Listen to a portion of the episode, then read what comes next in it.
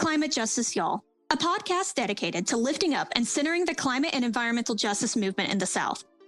Despite the South being the most biodiverse, diverse, and one of the largest economic engines in the world, we are underfunded and often barred from the decision-making table. Because of that, we decided to pull up a chair and amplify the stories of communities in the South hit the hardest by the climate crisis. We're going to use good old-fashioned storytelling to shine a spotlight on these Southern leaders from all walks of life, putting in their blood, their sweat, and their tears to transform this region. The usage of y'all in the title's on purpose. We are honoring our Southern heritage of creativity, resilience, and ingenuity. Welcome, y'all. This is Climate Justice Y'all, and I'm your host, Abigail Franks. I'm joined by the queen herself, Marisha Malcolm. Today, we're going to be talking about democracy, and seeing that it's July, also known as Murica Month, on top of these being dangerous times for our democracy, it's perfect timing. For the United States to become resilient against climate change and to ensure justice for all, we think it's important to talk about this. We are bringing in democracy experts, Nsombi Lambright from One Voice Mississippi, Andrea Miller from People Demanding Action, and Bee Moorhead from Texas Impact to give us insight about the state of our democratic process. Climate justice, y'all, it's real, it's here, and it's about time. We listen to folks like Nsombi, Andrea, and Bee. Thank you. So could you introduce yourself and talk about your organization? Hi, my name is Nsombi Lambright-Haines, and I am the Executive Director of One Voice. Hi, Ms. Nsombi. How are you? Hey, good. How are you? I'm great. So what got you into this work and what makes you so passionate about democracy? Oh, man. I have been in community organizing work probably since my time at Tougaloo College, which was from the years 1990 to 1994.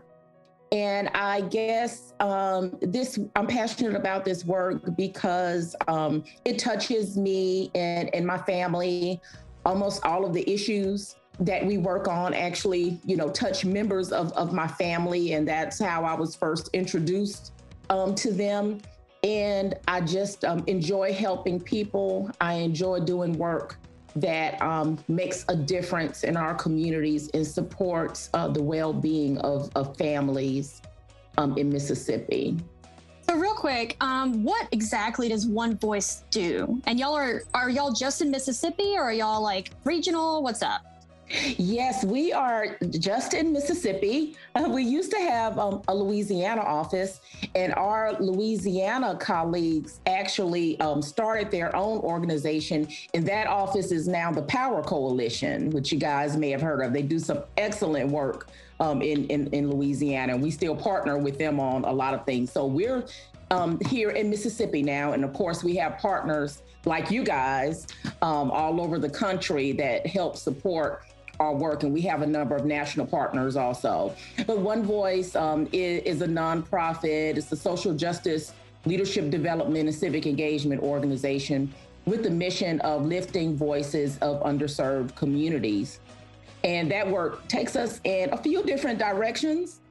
We have a climate justice program, which you guys are familiar with and have helped us with a lot, where we are helping individuals in rural communities around the state gain power within their electric cooperatives. We also engage in work around civic engagement and voting rights. Mississippi is one of those states that has horrible voting rights laws, no early voting, no online voter registration, and disenfranchisement for individuals with felony convictions. So we have some very horrible laws. We also engage in work around reforming the criminal justice system and the public education system in Mississippi. But most of this work is around helping communities to organize in their own communities around issues that are important to them. Okay, so it sounds like y'all are kind of like the hub for a lot of action that's happening in Mississippi in so many different ways, if I'm gathering that correctly. How big are y'all? Yeah, we have a staff of 12 full-time, and we have a few part-time consultants, and we also have interns every semester. And of course, a large volunteer base. We don't consider ourselves a hub necessarily, but we do facilitate a lot of coalitions around some of these issues. For instance, our civic engagement work has a roundtable that engages in voter registration and voter engagement and voter protection. And we also have an education coalition as well. So how would you say that all of those are connected? I'm sorry, I'm like throwing all these questions at you, but I'm genuinely curious to see this connection. Yeah. Yeah, all of these issues connect in the way that we talk about building power in underserved communities. And it's really interesting, over the last few years, we've started more analysis on the impact of poverty on our community. And what we see is that being in a state that has a really high number of families in poverty connects all of these issues. So for instance, when we're talking to our folks about the electric cooperative work, they're also in communities that have a really bad public education system. They also are in communities that suffer from flooding when storms come through. They also have public officials who aren't necessarily accountable to underserved communities. And so all of these issues start where they're also located in communities that have big prisons that they need to fill up. So all of these issues start connecting. And sometimes I feel like, okay, like we're talking about stuff too much to them. They're gonna get tired of us, but they haven't yet. So every time, we have a new thing that we're talking about or have some new information or a new report, and we're like, hey, is this a problem here? They're like, yeah, we want to talk about it. Yeah, I mean, it seems like, especially with underserved communities, it's like we already know the issues that are happening. Yeah. But you just got to listen to them, and that's so important. So with that being said, it sounds like you said, you need to make sure these people's voices are being heard and everything. How does that connect to democracy? It connects to democracy through the community organizing lens. And as trained community organizers, most of my staff, if not all of my staff, I think, are trained community organizers. And we get our training from veterans of the civil rights movement who were instrumental back in the 60s and 70s. Wait, like the OG yes, civil rights organizer. Wow. Wow. Absolutely. As a matter of fact, our internship program is named after Hollis Watkins, who is, excuse me, one of our leading veterans of the civil rights movement here in Mississippi. And he still provides training to our interns. And so that's the script that we use. We use his training to talk about organizing, using some of those lessons from the civil rights movement. And those lessons are still very important and very relevant today. As a matter of fact, we're still facing some of the same issues that those civil rights veterans fought for back then. So, Mrs. Nsombi, in these times where democratic process is uncertain and at risk, what gives you hope? Working with young people gives me a lot of hope. They have less fear than, some of us. Got nothing to lose. Seasoned folks. And so when I see young folks stepping up, running for office, challenging authority in the school system, and, just risking it all, that gives me hope for a future generation that, hey, I may not see it in my lifetime, but maybe there is hope for future generations here in Mississippi. I love that. Thank you, Nsombi. And I mean, I'm still kind of struck with what you said earlier about how the veterans civil rights movement organizers we're still facing a lot of those problems. So you talking about what gives you hope helps keep the young folks like us moving, because we're like, oh goodness, it's been 60 years, yeah. And so Thank you for the work that you do. Thank you for everything you do at One Voice, and keep on fighting the good fight. We really appreciate you. Yeah, thank you so much. We are trying. We are trying. And thanks so much for all of your support over the years and the networking. That's invaluable to us, because sometimes, you know, you feel like you're isolated and alone out here. But when you know other folks are doing this work and have been where you are now, because we still feel like our energy democracy program is still kind of in the beginning stages. So like looking at you guys that have been in this work for a number of years is very, very helpful for us. Well, we need each other, that's for sure. How are y'all? How's it going? We're fine. How are y'all? I'm so glad to hear that. Only 90 degrees here. Yep. Oh, yeah. Hey. Same in Virginia. Yes. Well, yeah, I was worried about taking my dog out for a walk today. She did well, but yeah, it's really hot.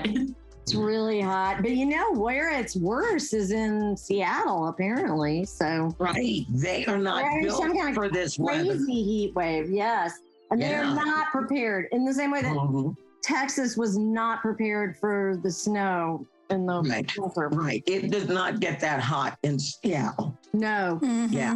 Houses aren't air conditioned. It's not necessary. It never gets above 80, and that would be a heat wave up there. Right. Well, if anything, I think it's proving that what we've been talking about for years now, you know. Sure. Climate change, global screwed up climate. Yes. Mm-hmm. Yep. Well, before we go down a huge spiral, if you're like me, could y'all introduce yourselves, please? Absolutely. After you. Me. Yeah. Oh, okay. I'm Andrea Miller. I live in Virginia.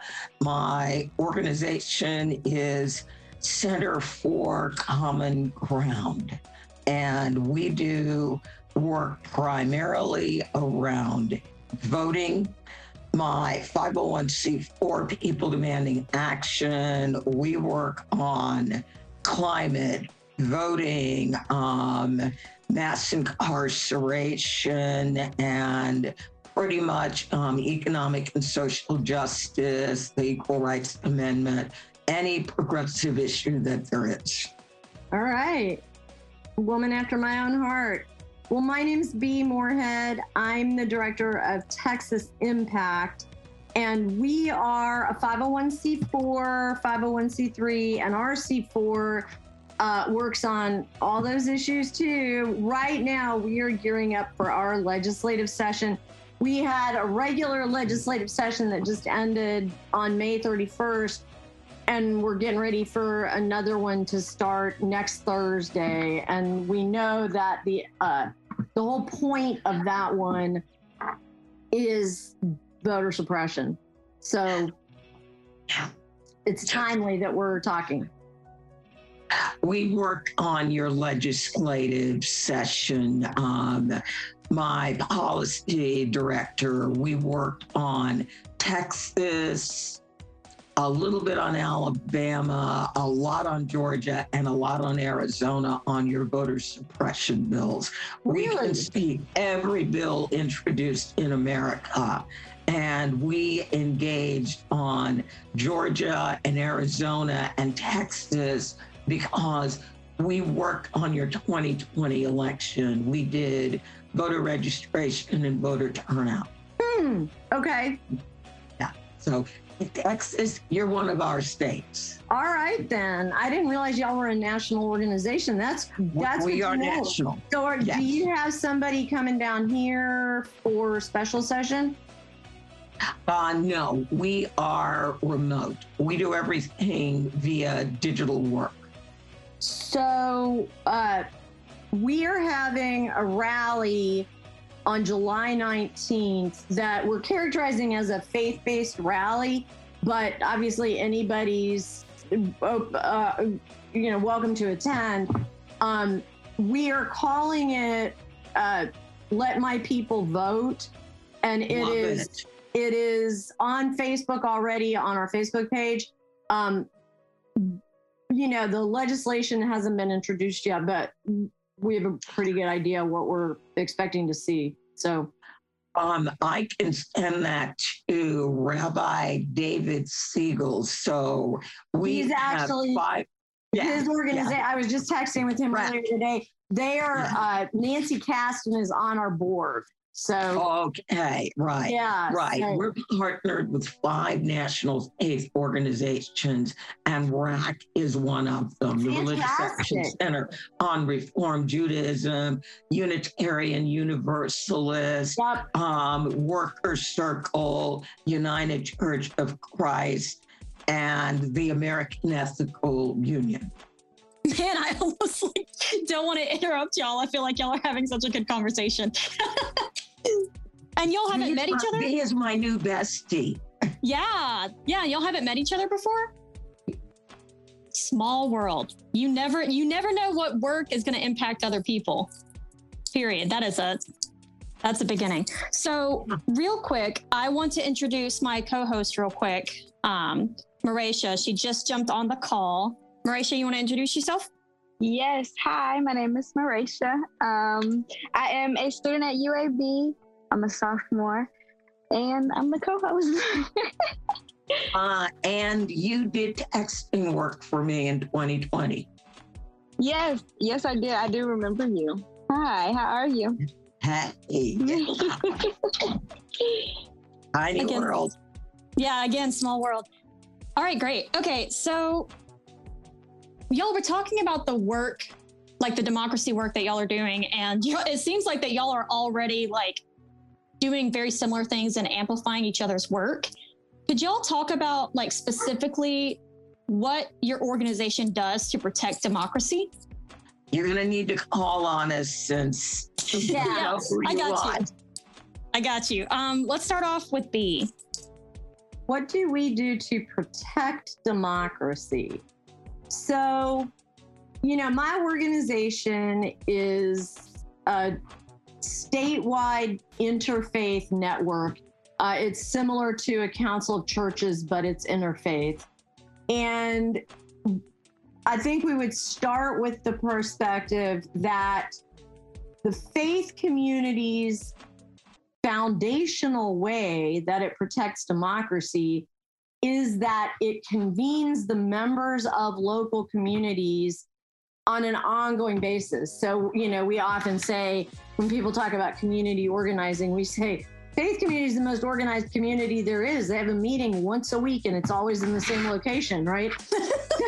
But we start by having a foundational presence in the community that then allows many of the processes of democracy to go forward. So if you think about who are the people who run a local election, those volunteer judges and the people who show up to put up the signs and all that stuff, they're often members of faith communities. Why? Because faith communities almost always have, I mean, all the ones that belong to our organization for sure, have this foundational teaching about caring for neighbor, right? We love our neighbor as ourselves. When you love your neighbor as yourself, in a society like the one we live in a democracy, that includes caring about the public policies that influence all of our lives.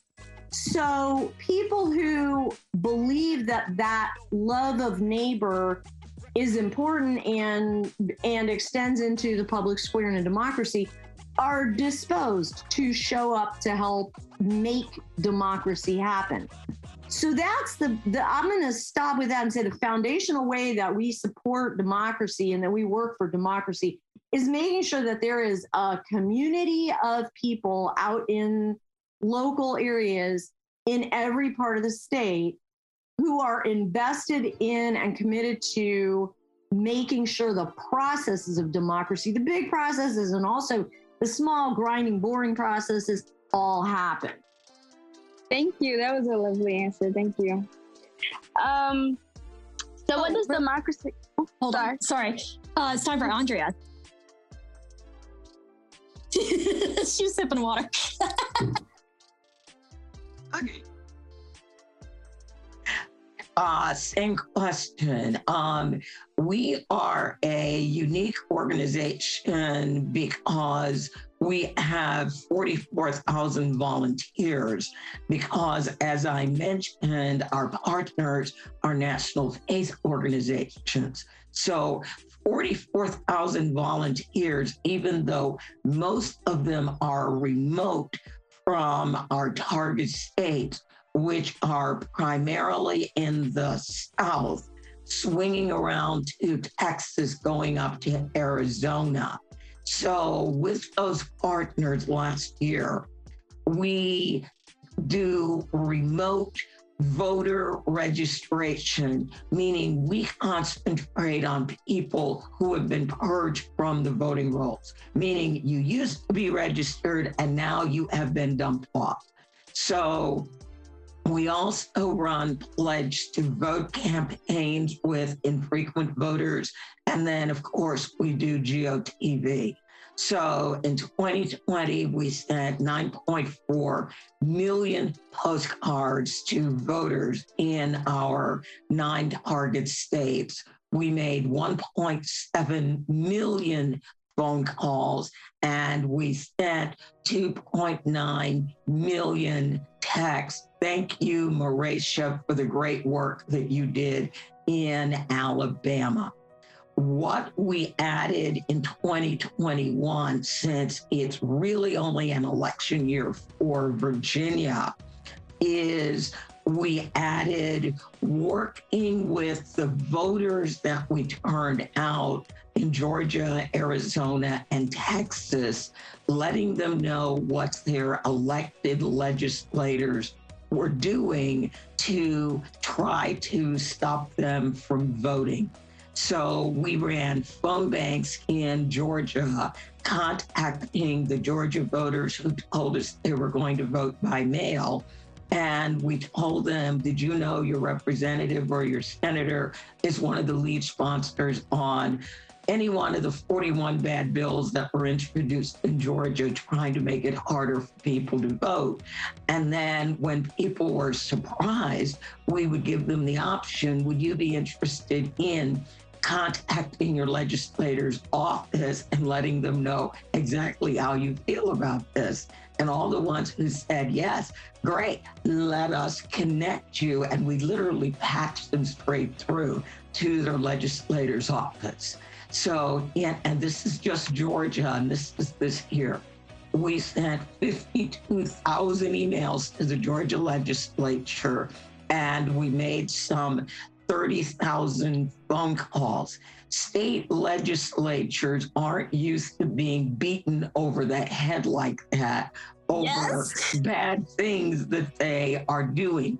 So the number one goal of the Georgia GOP, gotta love their name, Election Confidence Task Force, was to end no excuse vote by mail. And they couldn't do it.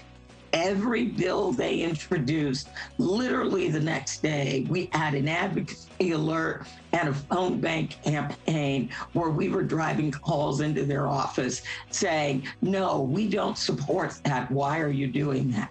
202 was a bad bill, but it could have been a lot worse. In Arizona, when they were going after Pavel, same deal. So what they ended up with, now again, Georgia is a trifecta. So is Arizona, so is Texas. There is no way that we realistically should have been able to stop Georgia from ending no excuse absentee voting, which they'd had since 2005, it wasn't new, and stopping Arizona from purging the permanent early voting list, Pavel. They did ultimately pass a version of the bill, but it doesn't go into effect until 2020. 24. So we slowed them down, hopefully enough that legislatively we will be able to either overturn it or judicially with lawsuits, we will be able to overturn it or ultimately overturn it federally with the For the People Act. In another life, I was a federal lobbyist, and I lobbied at the state level as well. So first of all, thank y'all so much for keeping up with all of this. I mean, it almost feels like I try to keep up with the news and everything, and you know, that seems like they're trying to pass these bills like without anyone noticing. Which, you know, I don't know if that's just me or what, but thank y'all for holding their feet to the fire. I really appreciate y'all. Also, thank you, Miss Andrea, for letting me join you. for letting me join you in the awesome work that you do with voter registration. I was so happy to work with you. We're going to have to bring you back again, although now we are fighting with the telcos on NDLC on whether or not nonprofits will be able to tax people from the voter file. So that's a big fight that we're also in. Yes, I would love to join. Yes. Okay, so you both gave a little bit of insight into what you guys' organization do. So what does true democracy look like to you all? Andrea, you can go first. Well, true democracy to me looks like very much what they outlined in the For the People Act, meaning there is a baseline of democracy for all the states. All states will have at least 15 days of early voting. I mean, Virginia, when we turned blue, we went crazy. We have 45 days of early voting. Nobody needs 45 days of early voting. How do you cover rides to the polls for 45 darn days? That's more work. It's like, whoa. Every state should have no excuse vote by mail. And we really mean there is no excuse, and you should not need to send in your photo ID. That is a huge danger that you are going to compromise your privacy information, mailing your driver's license back and forth. It also means that, and again, this is in the For the People Act that passed the House, I get the Democracy Restoration Act, meaning people who have felony convictions in their past, upon release from prison, will have a voter registration form in their outgoing packet so that they can immediately register to vote. Basically, when we look at felony disenfranchisement, that currently impacts 5.8 million people today. So democracy for me says voting is easy. It is not complicated. The rules for when you can vote are similar, or at least there is a baseline for all states. And it's just easy to vote, and people are really encouraged to participate. So, Ms. Andrea, and we have fair districts, where they didn't pack all the African Americans or Hispanics into a single district. Ms. Andrea, I have a question. I think it's pretty common. Are felons allowed to vote? Yes. After a certain amount of time? What is the law there? There is no federal law currently. So in Vermont, and I forget what the other state is, it's probably Maine and Vermont, two states with very, very low percentages of community of color folks. They vote from prison. They never lose the ability to vote. So felony disenfranchisement is a state statute. So there are 4 states and only 4 out of 50 with lifetime felony disenfranchisement. Those states are Kentucky, Iowa, Virginia, and Florida. Now, Virginia is in the process of amending her constitution to remove that from the Constitution. It was entered into our Constitution in 1902.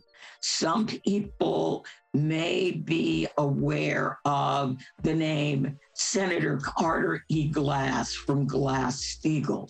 Well, Senator Glass was from Virginia, and in 1902, when he was voicing his support for felony disenfranchisement and putting it in the Virginia Constitution, he basically said, this will mitigate the influence of the, quote, darky vote for decades to come. So even in 1902, it was literally to suppress the Black vote.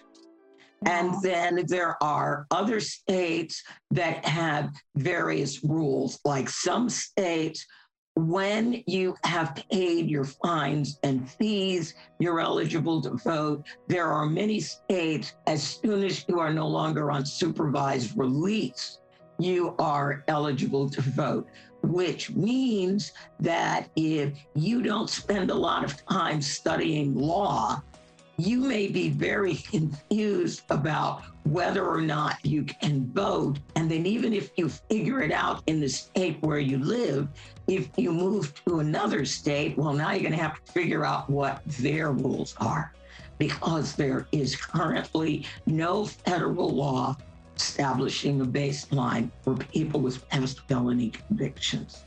That is a huge issue of mine. Well, and it ties into what you said earlier about what your definition of true democracy is, making sure there's a federal baseline.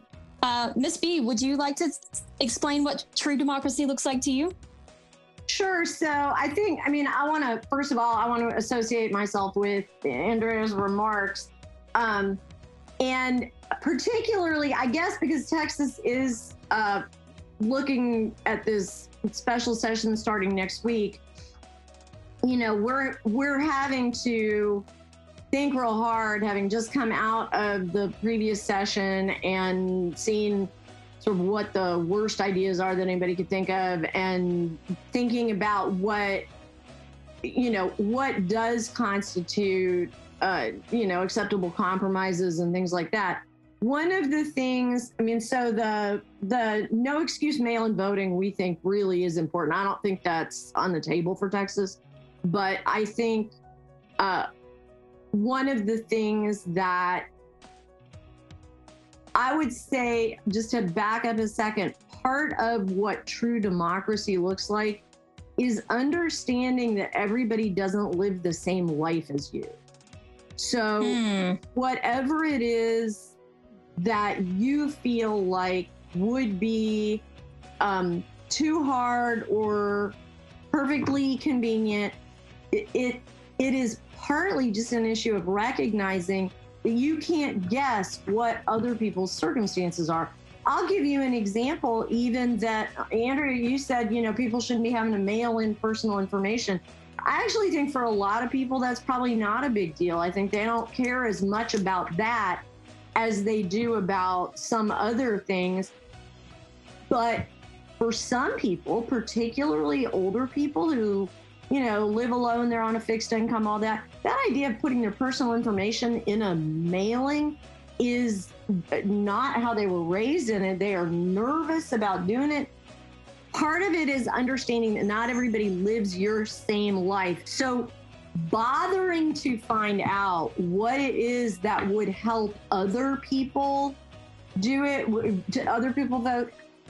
The thing that Andrea didn't say that I think I would add to those specifics, like no excuse mail-in voting and not having to include personal information.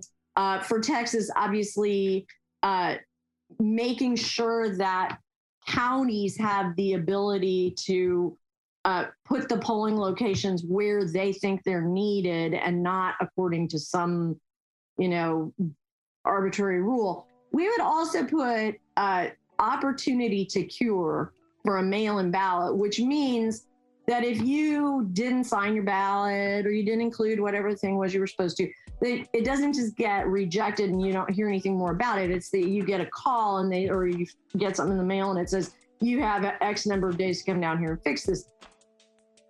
I think one of the things about opportunity to cure, the reason that it is kind of picking up steam and it's people know what that means. What they know is if the leadership are serious that they really do want people to be able to vote, they just don't want fraud, there would be no reason to withhold that opportunity to fix it, right? So if you say, if you have this one high stakes chance, and if you make a mistake, you won't get another chance. A little bit, that looks like you're trying to play gotcha, right? And so I think we don't want to see instances of gotcha, because what that says, the biggest thing, I guess, and I'll stop in a second, but what true democracy looks like, we hope, is that it's all year long. It is not that people are mostly checked out and then every once in a while it's like watching a sports game and betting on it or something. It's that you perceive that it's always the system that we all live in, and that if you don't participate, we won't really have it. It will be democracy minus you, right? Because democracy means everybody. And it's not just the issue of elections. Look, in Texas, we have a short legislative session. In Virginia, same, right? So we're not in kind of constant legislative cycle. I think Congress is always a little bit, you know, overwhelming for people. Where are we in that process anyway? Are they there? Are they not there? Well, in Texas, it's a real, you know, we have 140 days every 2 years. And there's a tendency for people to think we have an election, then we have a legislative session, and then we have recess for a long time. And everybody just sort of plays on their own. And then we come back. Well, the reality is all that time in between the end of the legislature and the beginning of the next election cycle, for people who, what we would describe as people who live in the, you know, people in the pews, people who live in local communities who, you know, are just out doing their thing, grocery shopping and working their jobs, taking care of their kids. That's the most important time for them. That's when they have a chance to talk to elected officials, understand who currently represents them, understand who, well, you know, what they do or don't agree with, not when it's not a high stakes situation. Talk to their family and friends and get some different perspective. You know, we all have the opportunity to learn from each other. You may think something's really, really important and I never heard of it. And I might have gotten an email from some group I belong to and they said, this thing is bad. And they didn't say, it's Abigail's thing and you like Abigail, so but we just want you to think that this particular issue is a problem. But if I talked to you about it, I might end up with a very different perspective, right? I might say, well, I see what they're saying and I also see what Abigail's saying. So that's what real democracy is about in Texas and in, you know, other places with Hispanic majorities or, you know, pluralities. The saying, hablando se entiende la gente, talking to each other is how we understand each other. Oh, I love that. Really, really important. If we don't talk to each other, then it doesn't matter how many rules and laws we have about voting and counting ballots, we will not have true democracy. Thank you, Bea. And thank you, Andrea, too. That I'm thinking a lot about everything that y'all just said. And as a political science student, I graduated with a political science degree. This is making my nerdy heart very happy listening to y'all talk about this. But something that y'all said kind of like really, it took a note for me. So I know a lot of people are feeling very discouraged about elections. I know they're feeling very scared about, like, you know, the validity of elections, and there's conspiracy theories all over the place because the internet is a double-edged sword, and we get in these bubbles and stuff. And so this seems like a really hard time for democracy. And, you know, like y'all were saying, all these like congressional things and these legislative things happening where they're trying to block voting harder people, especially disadvantaged populations. It seems like this is a very difficult time for democracy, and it's a difficult time, especially for disenfranchised people. What gives y'all hope in this fight? I'll start off with B and go to Andrea. I mean, a lot of things give me hope. The fact that we announced that we're having this rally on July 19th, we announced it yesterday.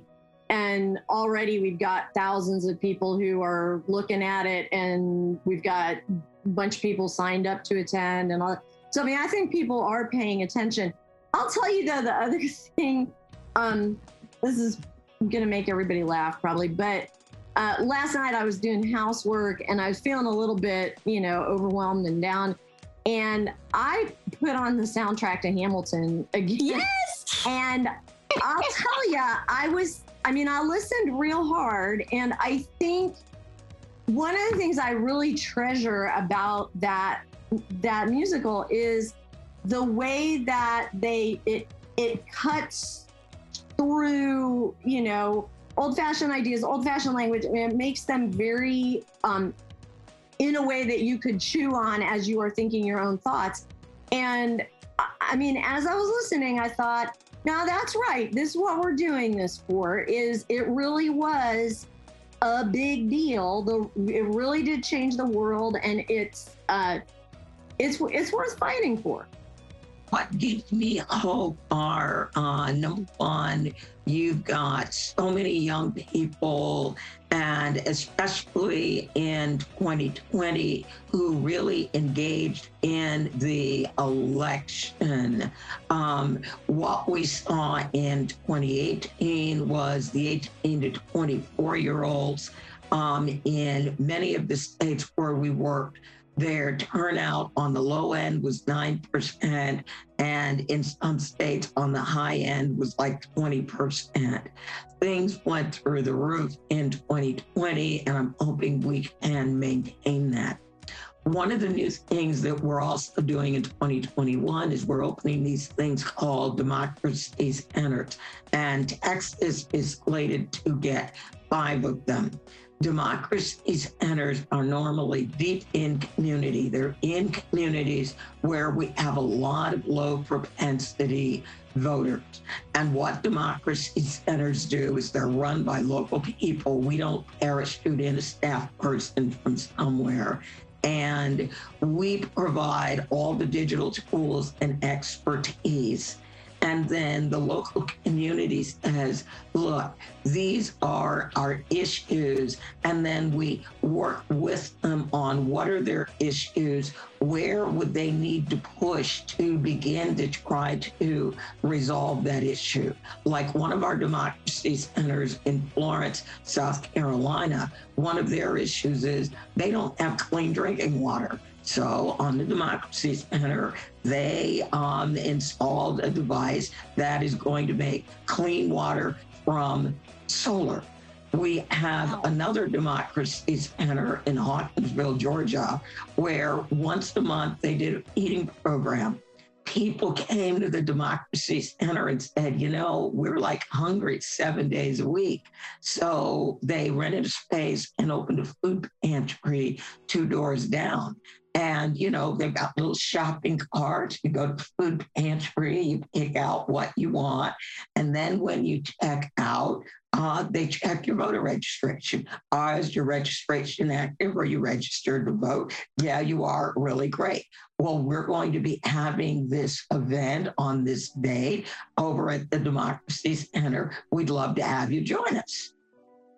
And then people just talk, and they have an African American history museum. They teach the kids about government and how government works. We don't teach civics anymore and haven't for 40 years. And the whole idea is, I guess, if people don't know how government is supposed to work, when it's not working right, people won't know. They'll just go, oh, government is broken. So, you know, we make sure that we're beginning to put that civics piece back in. So if you've got sewage in your backyard, it's not your United States senator that's in charge of that. It's the little lame-o sitting on your county council. That's their job. Can I just jump in and add to that really quickly? It is shocking always how much people take for granted that they understand how basic processes of democracy work and things like levels of government, like Andrea's saying, and how mortified they are when they learn that they don't know that. We routinely, you know, if we give a presentation to a couple hundred people, say, raise your hand if you are sure who your state senator is. And they will confidently raise their hands. And randomly, when you call on somebody, 9 times out of 10, they will name someone at some level of government who is not their state senator. It might be their mayor, or it might be the president, but it's not going to be the right name. And explain it. We've started using the an image of the Brady Bunch, and as there's 3 levels of government and 3 branches of government, and you need to know the people in all 9 squares equally to understand what you're supposed to be doing, who you're supposed to be calling, what your opportunities are to have an impact. I would love to learn more about like the work y'all do. So are there any bills that we should be aware of that's going to I would say from Sen's perspective, the most important thing going on in Texas probably is not voting. It's probably the grid. We don't know yet if where that's going to fall in the session. And also Texas is, I think we're the last state that still has a full-blown sunset review of our agencies. So theoretically it's every 10 years, although it's very hazard at this point. But we have a complete reauthorization of our agencies. Well, no, it's great. It's been politicized, no surprise. But we, so it'll be the 2022-2023 cycle. So starting kind of as soon as this session is over, all of the agencies, so the Public Utility Commission, the Railroad Commission, the Texas Commission on Environmental Quality, the Water Development Board, the Soil and Water Conservation Board, all of those agencies, all are up for sunset. What that means is it's not that they're likely not to be reauthorized. It's that there will be legislation in 2023 that is authorizing legislation. So if there's stuff that we want to include, in the past, we've worked a lot on the Texas Commission on Environmental Quality, TCEQ, but I think given kind of everything that's going on, the strategy seems to be TCEQ is probably going to be okay because of EPA, because of the new administration. That agency is always going to be underfunded and, you know, not great, but EPA will help. But the agency, the Public Utility Commission in Texas, you know, is the one that we couldn't help noticing when all our lights went out, right? So that agency and the Railroad Commission is the one that regulates methane. So in a climate and energy environment, those two agencies will be front and center. There will be hearings going on around the state. There will be opportunity for comment. So that'll be the thing we'd want everybody to pay attention to. So right before, after Andrea, when you get done telling me about what we should know, I would love to ask y'all one last question, if that's okay, that just got brought up to me. But anyway, Andrea, you can go.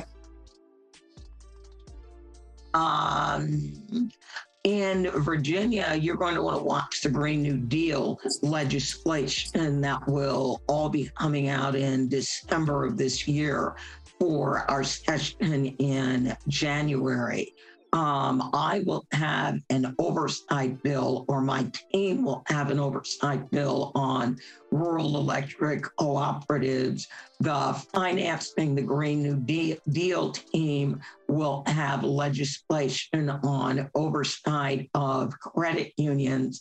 And because I have democracy and governance, I will also be resubmitting the legislation that says no campaign contributions from public service utility corporations. And realistically in Virginia, we have two big ones, Verizon and Dominion. We don't really care about Verizon. They're evil, but, we're like, they're nationally evil. But we do care about Dominion because they've got our energy. They were trying to build pipelines until a few months ago. And they always have interesting, dirty energy things up their sleeve. Oh, man. Got to keep an eye out. There's lots of stuff going on. So the question I wanted to ask real quick, and I don't want to throw y'all under the bus. So if you're like, Abigail, you didn't prepare us at all, but how does democracy and sustainability, environmental justice, how do they kind of work together? And I'm about to say whoever's ready to answer, since I did kind of just come up with that, that is up to y'all. I figured you were going to ask that. So it's like, I'm actually kind of ready for that. You can read my mind. And again, that is why the Virginia Green New Deal has a democracy and a governance arm as one of their working groups. So when we look at sustainability, that we're also looking at corporate accountability, and making corporations accountable for the pollution and the harm that they have done to EJ communities. So in most instances, corporations are not self-policing. I think we have all pretty much learned that lesson. We are going to have to legislate and put them under the oversight of somebody. And we are also going to have to fine them a lot of money when they do bad things, kind of like putting your child on a timeout when they just can't seem to obey the rules. So it's very, very important that people, number one, have the ability to vote and to say, we don't want corporations doing this. And a lot of that has to do with civic education, making sure people know what they can do. And in some instances, there could be opportunities to do local and even state referendums on the behavior of your quote, public utilities, because it is the public and we have to have a say in how they are behaving or not. Yeah, I would agree with that. And I also would say, I would maybe challenge the idea of sustainability as a concept a little bit in the sense in this way, that sustainability is about keeping things the same, that they can just go on and on like this forever. Mm-hmm. And what I think in Texas, at least, one, there's some stuff that we don't want to have go on and on forever. And two, what we know is things do change. And it's not just because of climate. People who are alive, one of my staff has a 95-year-old grandpa. Well, somebody who's 95 years old today has been through so many changes in their life that the question is not whether they have come up with anything that is sustainable. It is, in fact, recognizing nothing's really sustainable in that sense, that instead we need to focus more than we have on resilience. And rather than expecting to keep everything the same, that we expect everything to change and we're prepared for it. And in that way, I would particularly go back to the very first thing I talked about faith communities. And I think where democracy and resilience go together like peanut butter and jelly is, is that if that we are more resilient to change when we are, one, open to all the ideas that come from our collective community, and two, that we are sure that it's resilient for everybody, right? That it's not just resilient for people who have already more than everybody else or are, have more ability to relocate or change what they eat or change what they drive. Resilience means everybody can move forward together. So democracy over time has proven to be a really important concept in making sure everybody's voices get heard. There's the king of resilience right there. And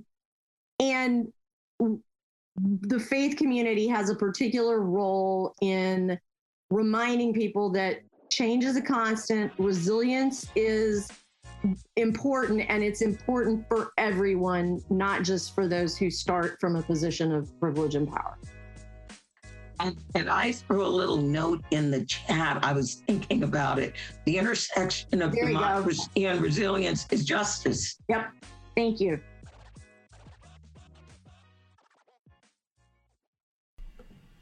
I hope you enjoyed this episode of the Climate Justice Y'all podcast. My name is Michael Hansen, and I'm the executive director of a small nonprofit organization called GASP in Birmingham, Alabama. We're one of the four organizations who came together to produce this podcast. The other groups are the Southeast Climate and Energy Network, the Gulf Coast Center for Law and Policy, and the People's Justice Council. We're centering the stories of the people and places on the front lines of the climate crisis and environmental justice movements in the South. We'll be talking about air, energy, land, labor, democracy, and all kinds of other issues affecting Southern communities. Funding for this podcast was provided in part by the U.S. Climate Action Network. If you'd like to see this work continue, please consider making a donation on our website. If your organization or company would like to sponsor an episode, please get in touch with us by emailing me at michael@gaspgroup.org. That's Michael, M-I-C-H-A-E-L, at GASP.org.